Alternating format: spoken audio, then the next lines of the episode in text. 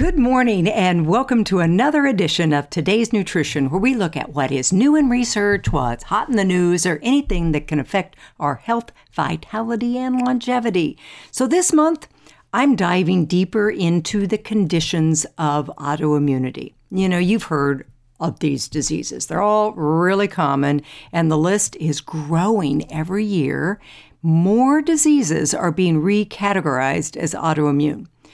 The American Autoimmune Association says there are more than 100 different autoimmune diseases or autoimmune-like diseases. You know, they're being associated closely.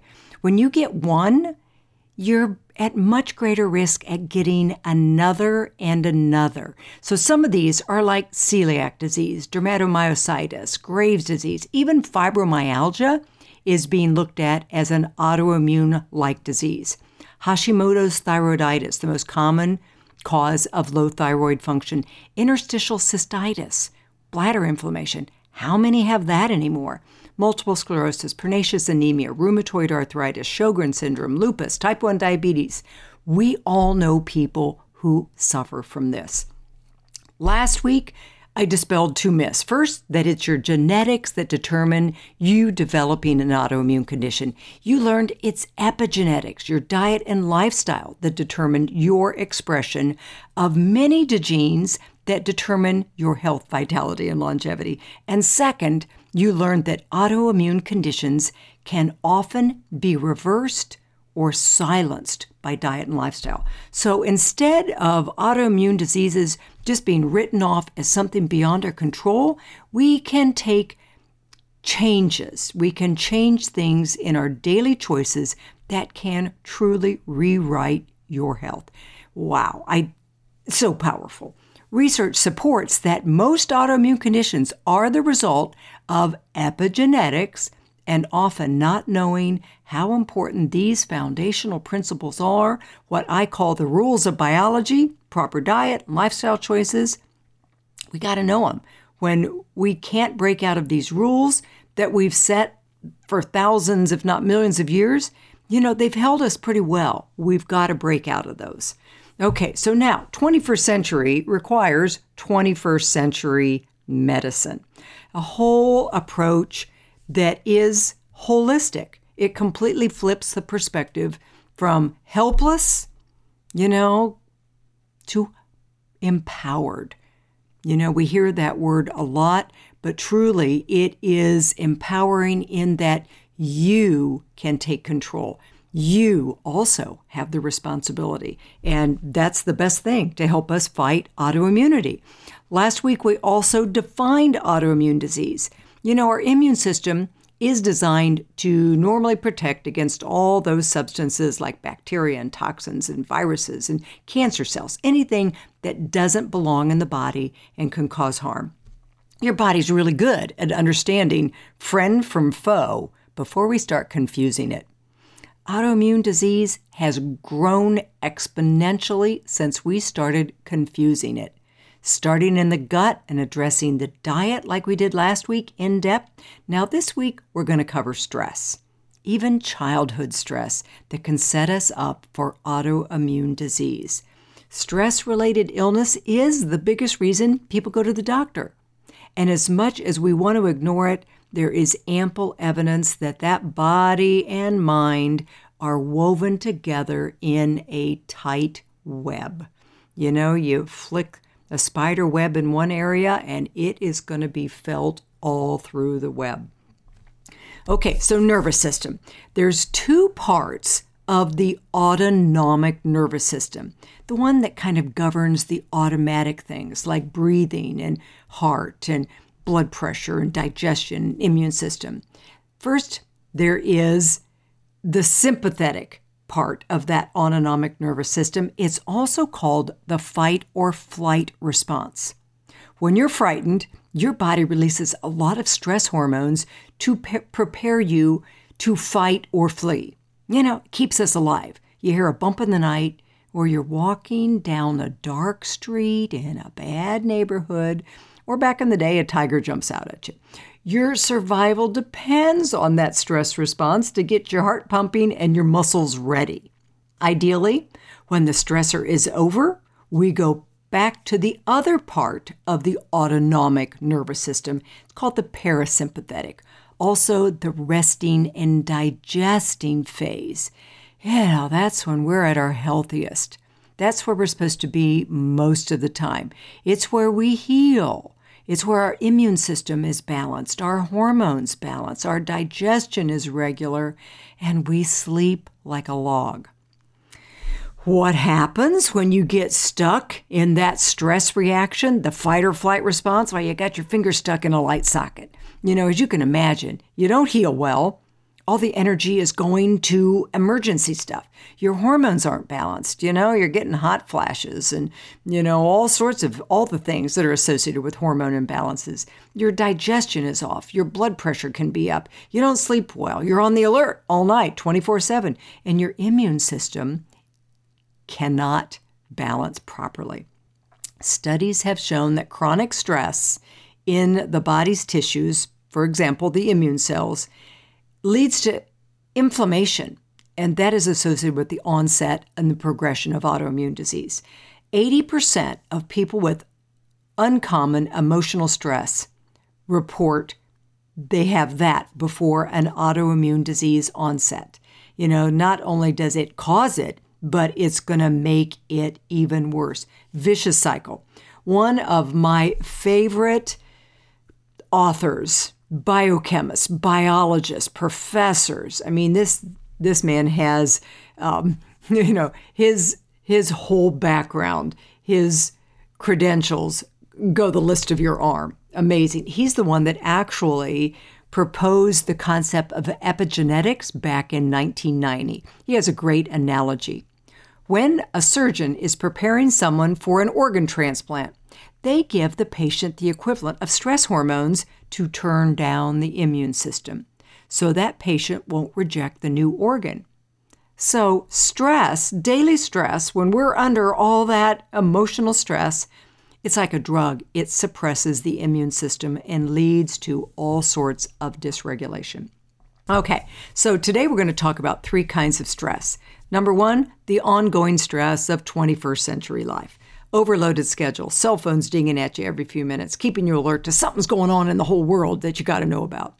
Financial worries and insecurity, maybe too much caffeine, stress in the family or within close associations, friends, coworkers. You've got traffic jams. You've got, the household, just running a household, appliances breaking, running a family, keeping everybody here, there, everywhere. May seem minor, but they still create the stress response. Second kind, major stressful events, death of a loved one, a divorce, moving, job loss, new mortgage, marriage. These are all stressors that are even predictive of a major negative health effect. Fascinating test you can take online. It's been around for decades. It's called the Social Readjustment Rating Scale. Okay, SRRS for short. Thank goodness. If you've got, they do a total up over 12 months. And if you've got what the equivalent is of 150 change units, you got a 30% chance of suffering from stress. If you've got under 300, like 150 to 299, you got a 50% chance. If you've got over 300 life units, you've got an 80% chance of developing a stress-related illness. But I have to tell you, these are just percentages of likelihood, and they don't have to be predictive. My husband took this test the year after we got married, and he scored about the highest score possible. Yet he has remained a super healthy person. For one reason, because he's one of the least stressed and most even-keel persons I know. It's all how we deal with the stressors, and I'm going to cover that in a little bit. Truly, truly, mindset is underestimated in importance. Okay, third kind of stress, emotional trauma from childhood, deeply connected to autoimmune diseases and others even decades later. The term adverse childhood experiences, it's also called ACEs if you want to look it up. These are traumatic things that occur in a child's life, especially if they don't have adult support. Before they're age 18, and they remember them intensely through their life. You know, it can be physical, it can be emotional, it can be a sexual trauma. Children having these experiences can suffer from adverse effects their whole lives. You know, you need to have healthy adult support as a child.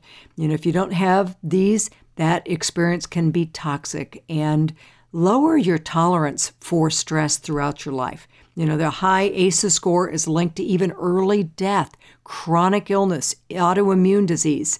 You know, so here's some of the studies that have come out of that. 54,000 women over 24 years that had had some kind of trauma, 3 times more likely to develop lupus.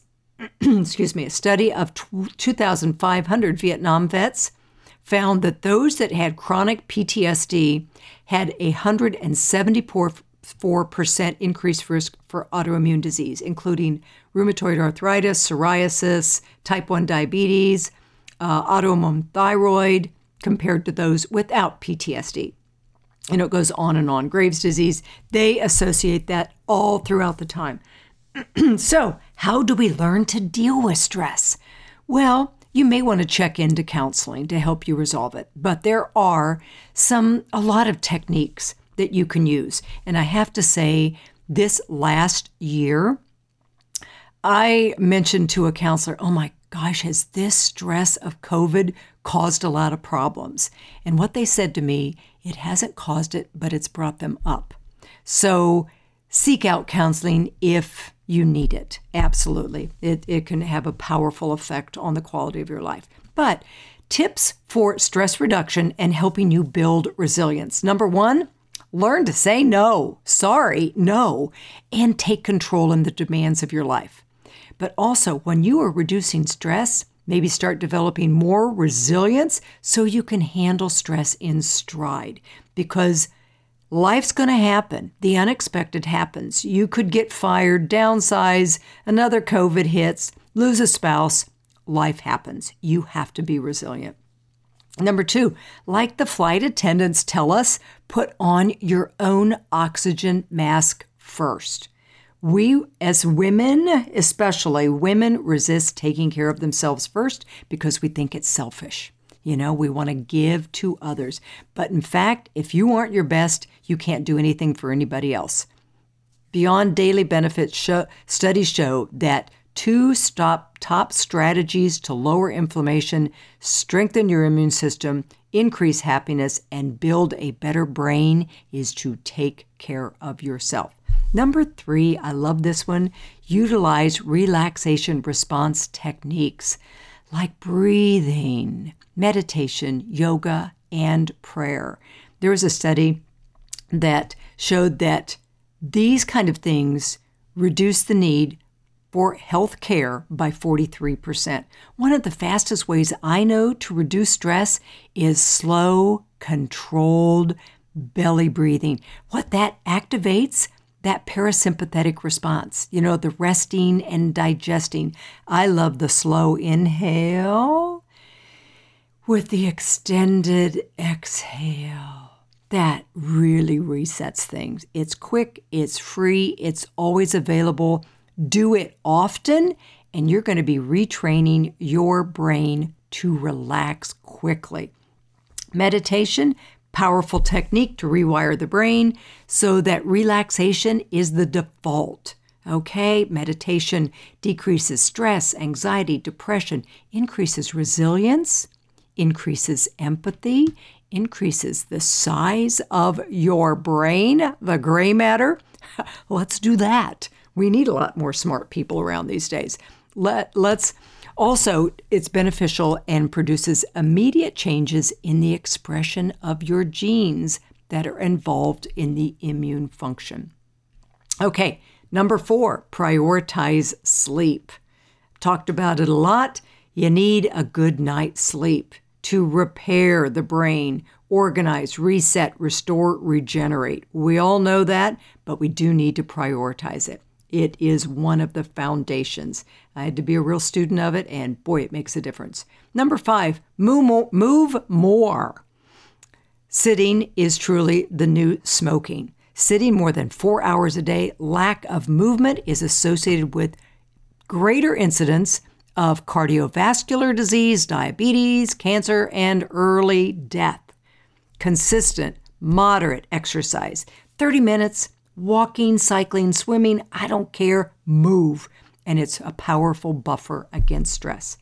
Number 6, spending time in nature, really important, lowers cortisol for up to a week. Number 7, social connections. Loneliness or social isolation, like we were told to do this last year, increases both your risk for early mortality and immune function, but is probably even deadlier than the obesity that it's linked to. So go for a walk, go to church, anything together strengthens the immune system.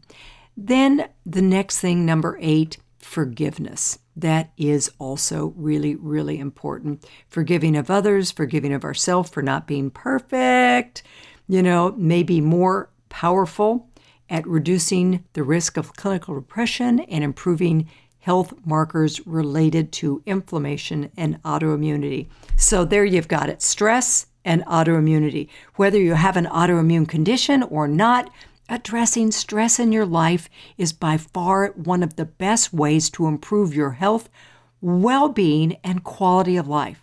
Take heart knowing that when you're proactively engaging in these relaxation responses, you're improving your immunity, repairing damaged tissue, and becoming better able to deal with future life's inevitable stressors. So last week, autoimmune diet, AIP, the protocol I talked about, great for overcoming stress and active stress management like we did this week, going to do a lot to help restore your health. Next week, we're going to be covering toxins and autoimmunity and why we need to take a holistic approach for treating and potentially reversing this epidemic disease complex before it's too late. Thanks for listening. And if you want to listen to this or anything else on my website, you can do that, debford.com. I'm doing a lot on social this month, a whole educational series by email and a webinar on autoimmunity. All sorts of ways to help you get the health you deserve. Fabulous. Okay, have a fabulous day.